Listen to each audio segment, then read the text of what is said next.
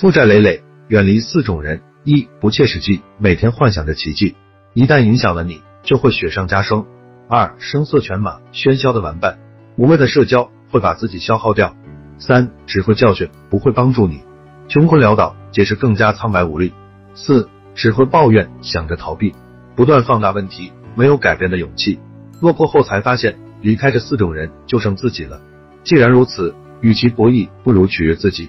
把自己哄好了，哄明白了，哄开心了，哄乐观了。生活的本质不过三餐一宿，拥抱低谷期，放过自己。看透世态炎凉，有寂寞相伴。寂寞了才懂人心，寂寞了看清自己，寂寞了改变认知，寂寞了自强不息。感谢观看，欢迎评论交流。